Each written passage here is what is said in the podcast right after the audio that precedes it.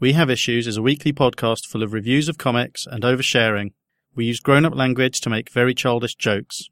You can find the show at wehaveissues.net, as well as anywhere else where average to not too bad podcasts can be found.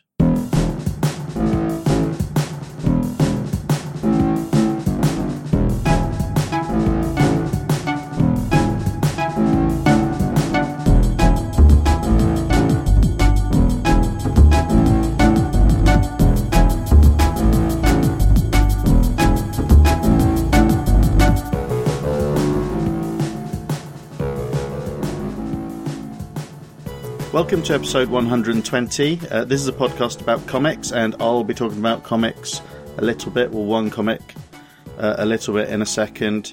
And uh, sometimes uh, there are a couple of us in a studio here in Southampton.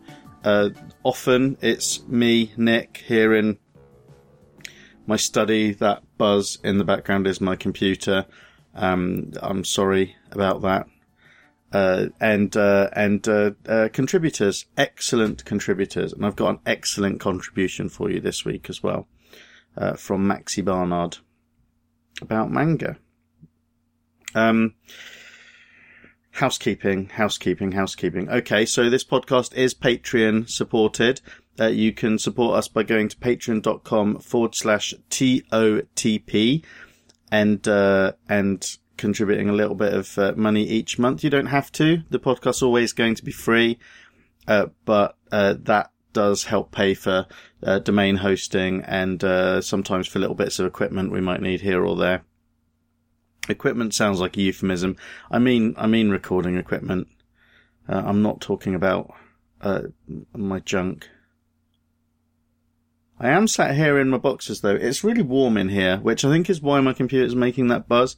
I'm really very sorry about both that and uh, and my boxers. And um, if I sound like um, if I sound like I'm a bit bloated, I apologise for that too. I am a bit bloated. Um, I thought uh, uh, carbonated water drink would be uh, water-based drink would be um, a good idea before recording. It's turning out not so much. I feel very gassy.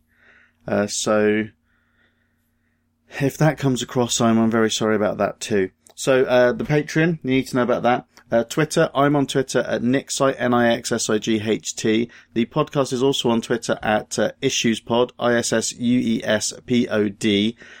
And uh, I don't tend to pay that much attention if I can help it to comic culture at the moment, and I'm really bad at keeping track of new releases and whatever. But if I do hear about anything like that on Twitter, I'll tend to share it on um, on Issues Pod on the Twitter Issues Pod, uh, the on the account at Issues Pod on Twitter.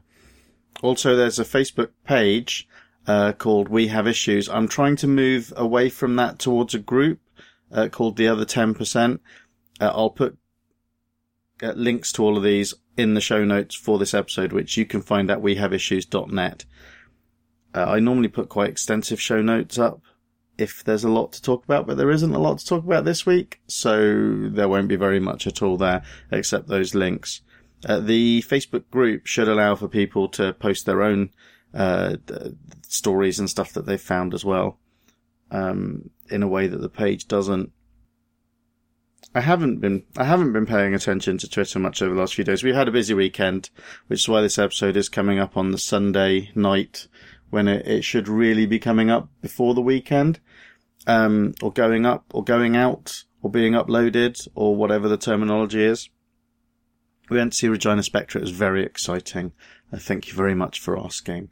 It was a belated birthday gift, um, and I and I loved it. And she was lovely. Half an hour late. Didn't apologise for that, but but you know they played longer at the end, so I guess it's okay. Um, also they made us they made us work a bit too hard for the encore. It was weird. I mean, I don't know. I don't go to a lot of concerts anymore, uh, but it seemed like it was about three, two or three minutes of stamping and clapping. That's that's too much. But maybe they wanted to grab a drink or something. It's fine. Um, they. I don't mean they. I'm not referring to Regina Spektor as they. Um, she did have uh, musicians with her. Uh, she's a she. I try to get that stuff right uh, when I can. So, So what has been happening on Twitter this week? I don't know, to be honest. I have noticed friends of mine talking about uh, the idea that people uh, aren't morally tied to the entertainment they consume. So someone liking something that you don't like doesn't make them a, a morally bad person. And that is probably, I mean, it's, it's 2017.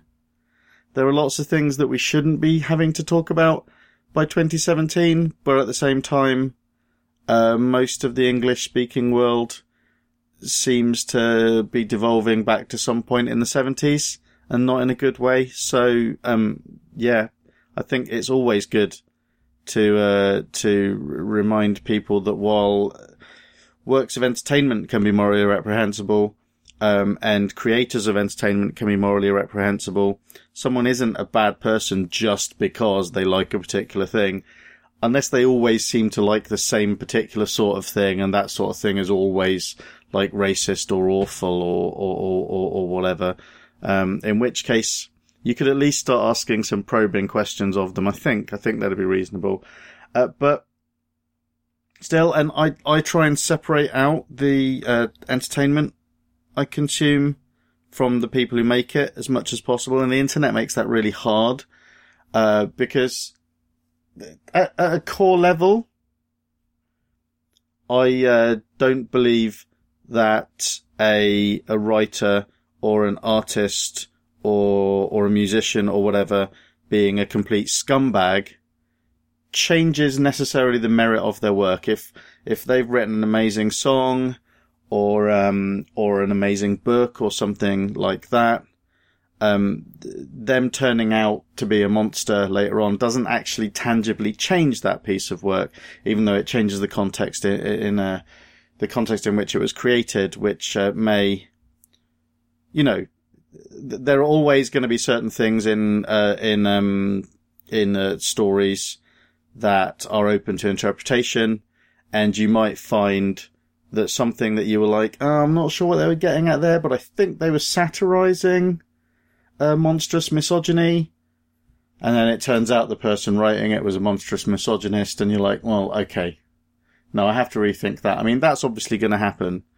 And I've, I've talked, um, I've talked on the podcast before about my personal feeling about this, which is I find it very difficult uh, when uh, if I'm reading if I'm reading something that's just uh, daft and throwaway. It doesn't really matter to me. Like it's like soap operas. You don't you don't necessarily know because you're you're watching a program um, or you're reading a comic. Uh, that comes out all the time and is clearly just soap opera with those characters and and maybe there was a creator of the show who had some control of it at some point in the past but you don't know who's writing individual episodes or anything like that.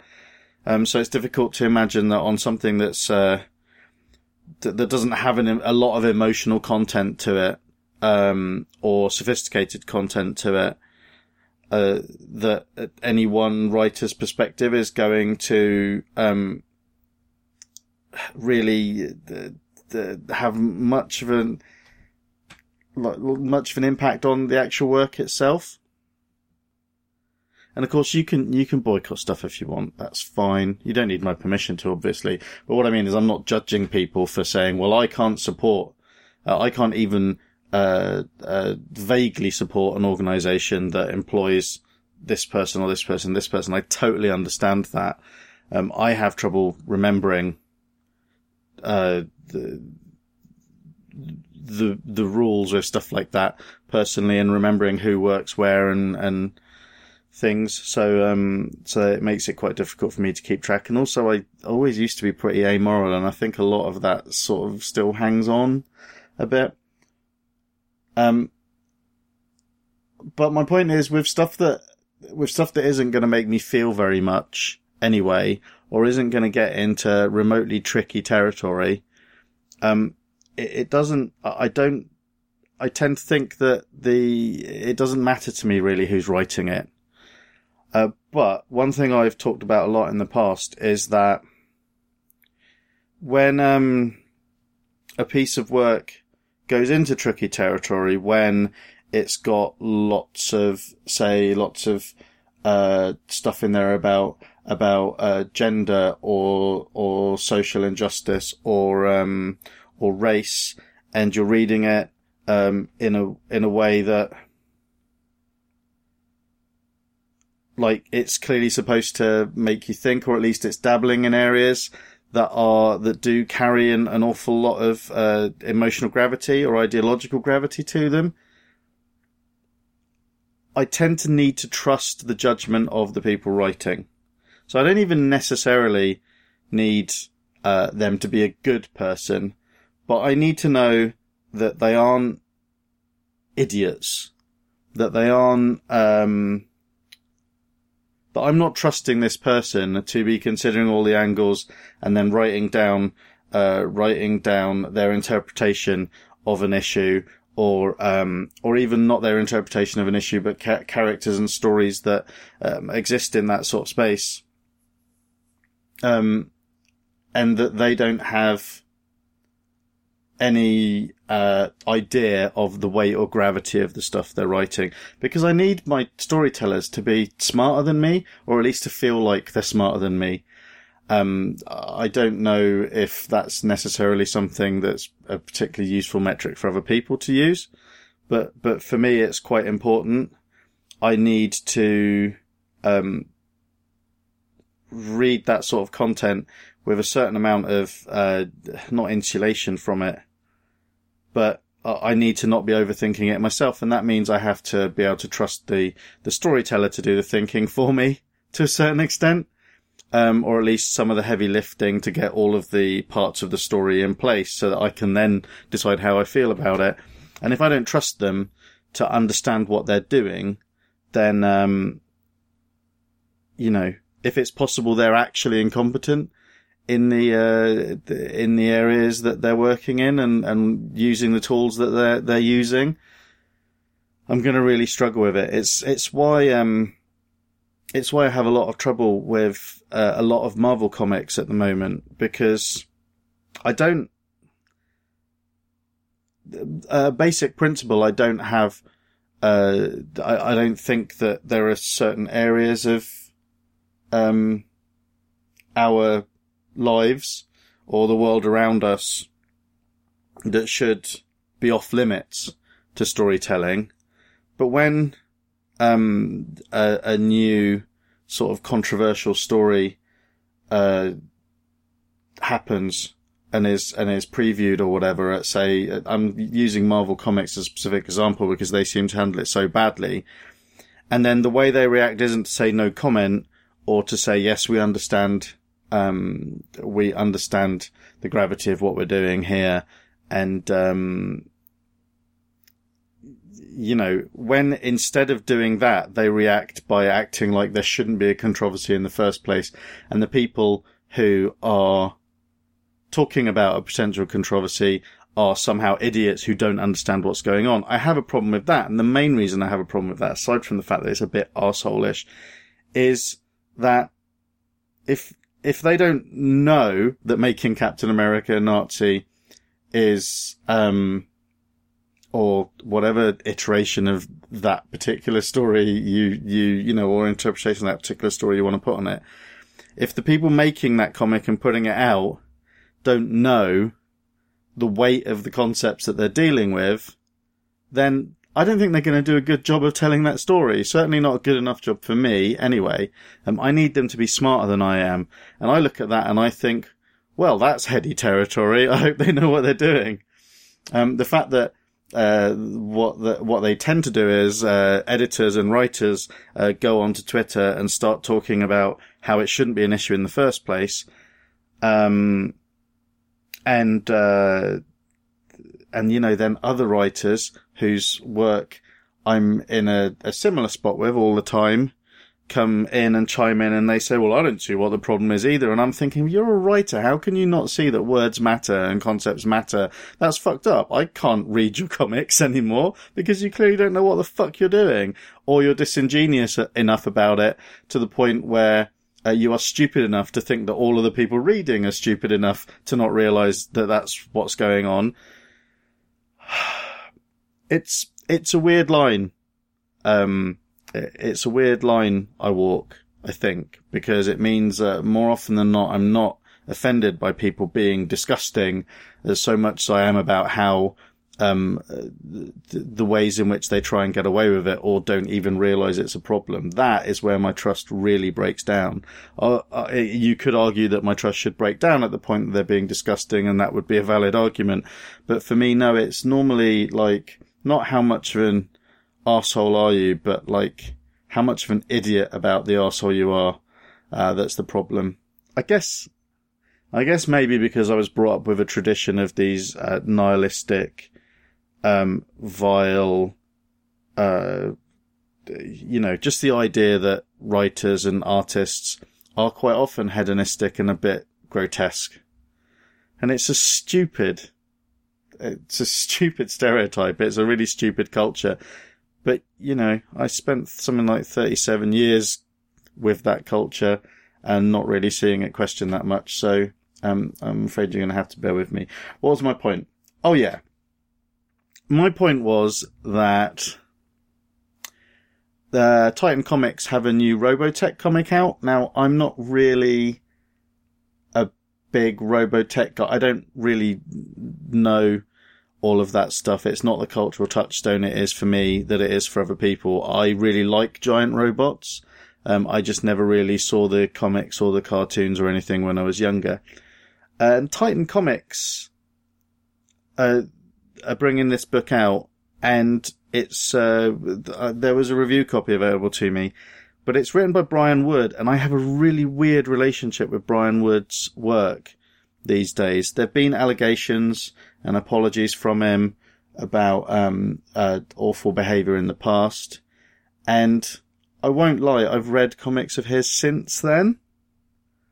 I can't sit on a high horse about it, but um, and I think to me the fact that he showed quite a lot of remorse at the time did count for something but I've seen him chiming in on other stories recently that suggest to me that he's still carrying around an awful lot of nonsense in his head.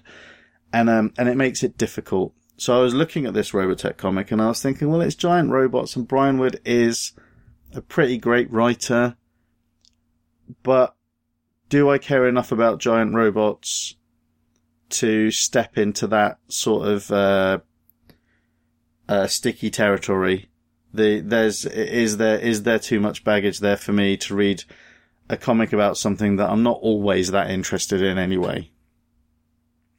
And then it turned out that Boom Studios um, also had a number one out this week called Mech Cadet Yu, which you know I don't know Robotech. This seems like an off-brand version of Robotech to me, uh, based on the very little I know about it. But it's written by Greg Pak, who I have read comics by in the past from Marvel um, and I've not been amazed by any of it, but, uh, you know, it's never rung any alarm bells for me. I have quite liked it. Uh, but with art by Takeshi Miyazawa, whose art I just love, it's like this really, well, it's basically this, uh, this manga style art, but with really scratchy lines. And he, he's, I guess he's American. Certainly I've only ever known, um, his comics be American. Um, he's best known for doing Ms. Marvel. Uh, I'm saying that, you know, I'm just assuming Takeshi is a male name. I don't know, to be honest, and I really should. Um, but, um, I, I, think they're most famous for, uh, the, the, their recent work on Ms. Marvel, but they did an earlier on on Runaways. They also did, um, a series called Sidekicks years ago, which I think they wrote Andrew, and it was gorgeous. Um, and uh, so this comic is drawn by them. And I wasn't sure about the color on the cover, just mainly because I like uh, Miyazawa's art when it isn't colored, because I really like the scratchiness and the sort of nerviness of the lines. But um, I have to say, this is uh, this is colored by Triona Farrell, who chooses really bold blocks of color, um, which really straighten out and clear up the lines of uh, Miyazawa's normal artwork. And at first I was looking at it and thinking, I feel like something's been lost here. It seems to flatten the art quite a lot.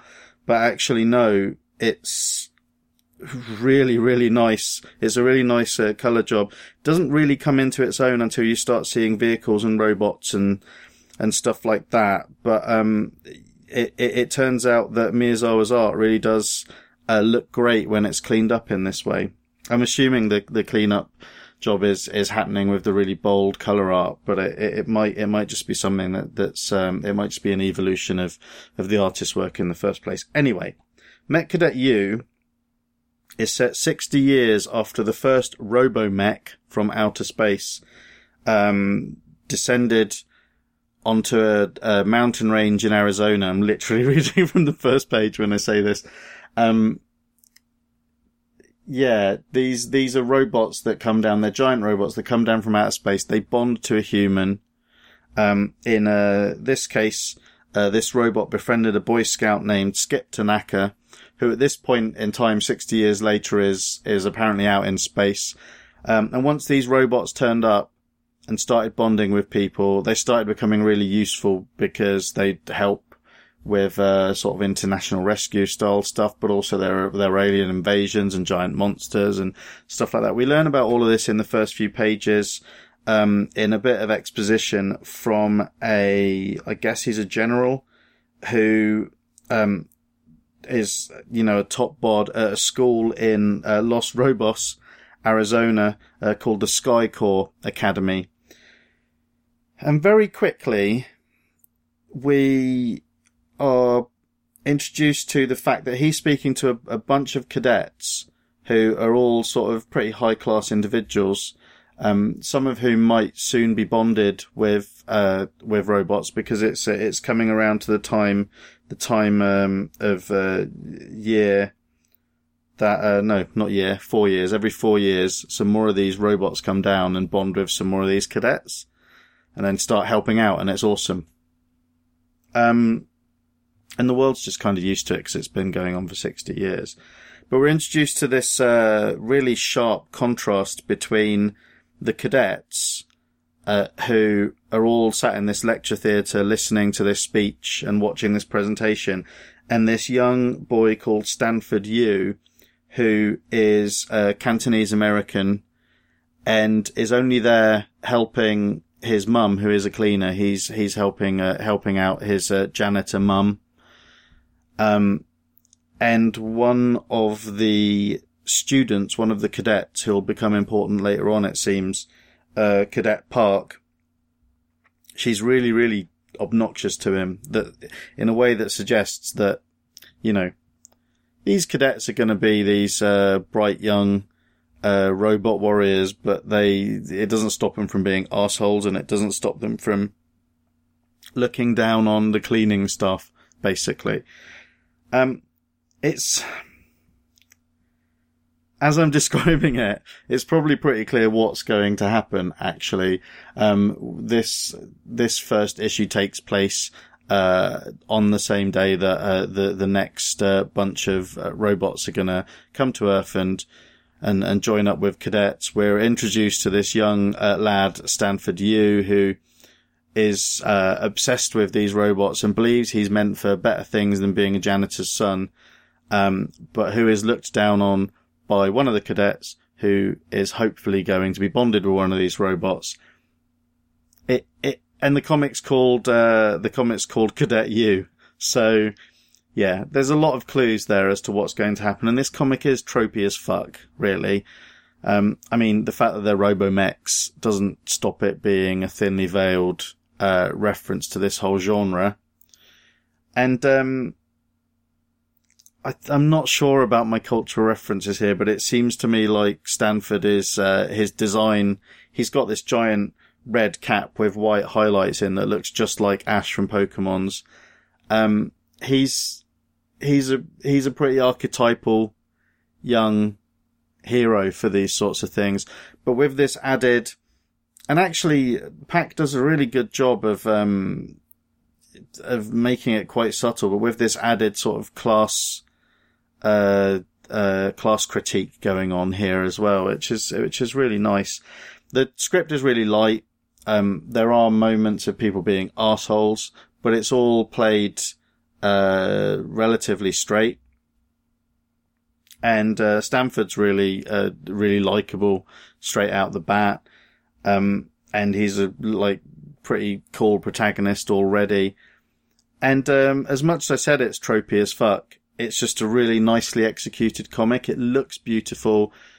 Uh, script does everything it needs to, but sort of stays out of the way. The mechs, when they turn up, look just like Miyazawa drawings, but, um, but as I said, the color really picks out, picks out the design and makes them really crisp and clear. They've got these really weird features that makes them incredibly likable as well, but it might just be that I've watched Iron Giant a lot recently. I don't know.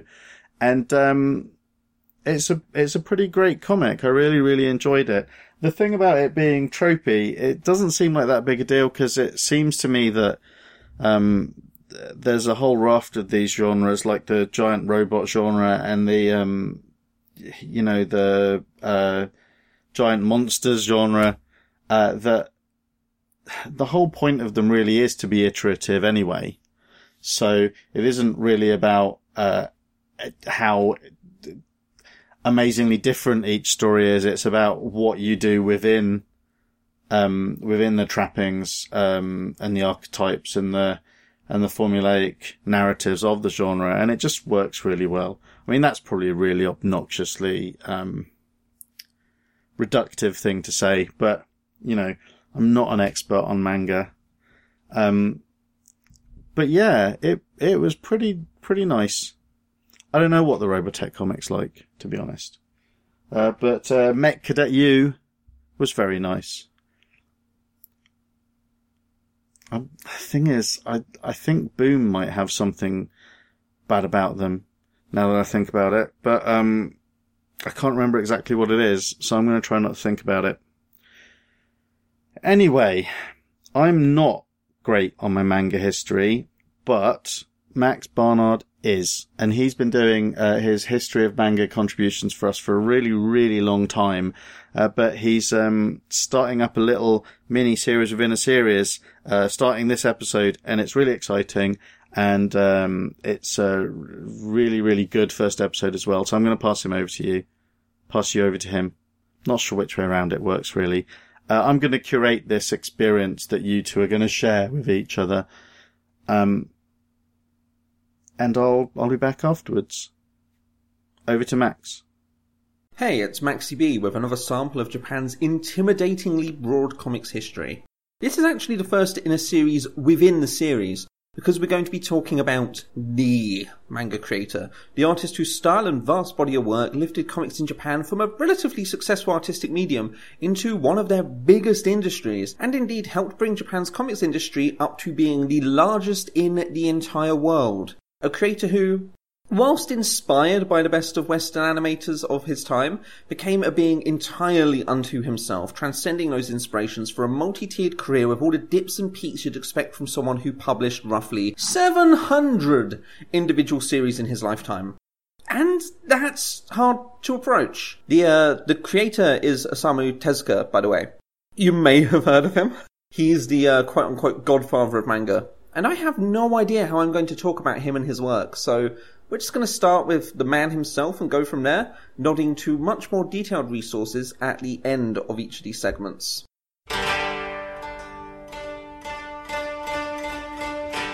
Osamu Tezuka was born in Osaka in 1928 and was considered to be creating comics from as early as nine, using the influences from his parents as inspiration that he'd carry with him his entire life. His mother would take him to the Takarazuka, that's really hard to say. I'm going to pronounce things wrong, by the way. The Takarazuka Theatre, where he'd see troupes of women performing musical theatre, dressed fantastically all the while. And his father would expose him to the animated films of Walt Disney, inarguably the most formative influence on Tezuka, especially considering claims to the effect of him watching Bambi over 80 times. I, don't think I've watched a film more than like 10 times. Jesus. And God, you can see Disney throughout so much of his career, even in his later Gekiga works. What is Gekiga? Whoops, guess I'll explain that later because I can't remember if I told you. It's really quite fascinating, and it clearly had an effect on some of his uh, impulses, as I'll tell you about in a later episode. Another key influence on young Tezuka was one of the earliest Japanese animations, Momotaro's Divine Sea Warriors, which... Okay, so earlier in this series I talked about the kind of nationalism that's inherent in a lot of Japanese history, and as such it's creative media. Momotaro's Divine Sea Warriors is a propaganda film of sorts, with the cartoon characters fighting US soldiers from a Pacific island, and, I mean, that's the kind of thing you get in war, right? But I'm very uneasy exploring it. Just know that it showed Tezuka what Japanese animation could do and helped set him on his way. Nationalism can wait for another biography in a few months' time. Tezuka actually got started properly as a 17 year old doing Yonkoma strips for an Osakan paper. Remember we talked about this last time? Four panels. Easy setup. And I've seen a few of them. They're these doofy little fun jokes, and that's nice enough. But his first big step into comics, the first real work that people hold up and go, this this is Tezuka, is 1947's Shin Takarajima, or New Treasure Island. 5 gets you 10, what famous novel that was based on. This will be one of our key spotlights in the coming weeks, but in short, it actually had very little to do with the original book, outside of there being pirates and a boy as the main character. Uh, I think there was a was there a dog in in the original Treasure Island. I've not read it. I've seen the Muppet version. Anyway, regardless, it had very little to do with the original book and pioneered these very specific moment to moment widescreen storytelling methods that Tezuka would become known for over a lot of his career. It also sold 400,000 copies, which, you know, that's not nothing. This book skyrocketed him to popularity and was followed over the next few years by a few interesting books such as Lost World, which continued to pinch titles for unrelated works.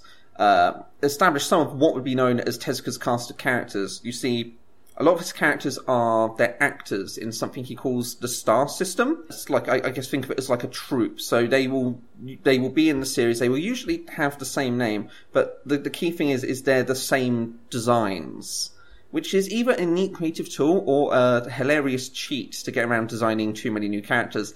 And I'd hate to say which. I, I like it regardless, and it leads to some really cool stuff after Tezuka pass, uh, passes, which we'll talk about later. And uh, after that, he started to toy with science fiction, as with Metropolis, another book we'll kind of come back to after a fashion.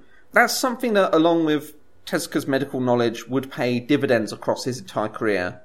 We also had Faust, where Mephisto is a poodle sometimes, which is, I mean, that's like the original work, right? But the next big one people would be aware of is Jungle Emperor, known over here as Kimba the White Lion. Do you know why we know Kimba the White Lion?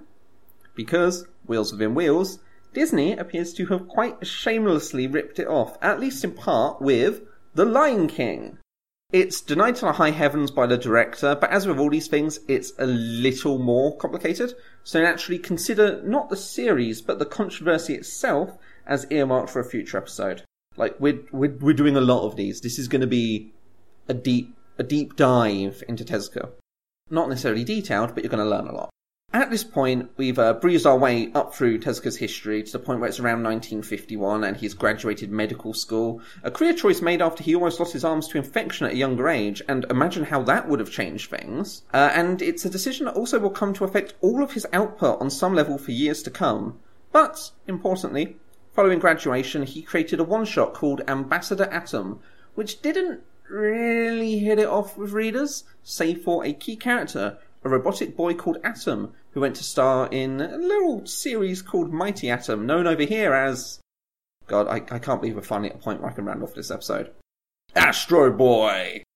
Join me next time as we hit the big leagues for Tezuka, see him define the shoujo demographic for all time, explain his time in the nine mythical Tokiwaso, and see him make his first tentative doomed steps into animation.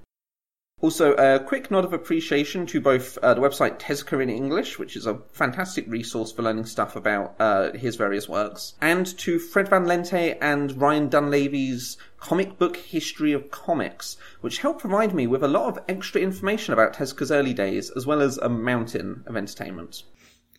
And that's that. Thank you to Max for that excellent first part uh, of his profile. And um, thank you to you, listener. You're wonderful and patient.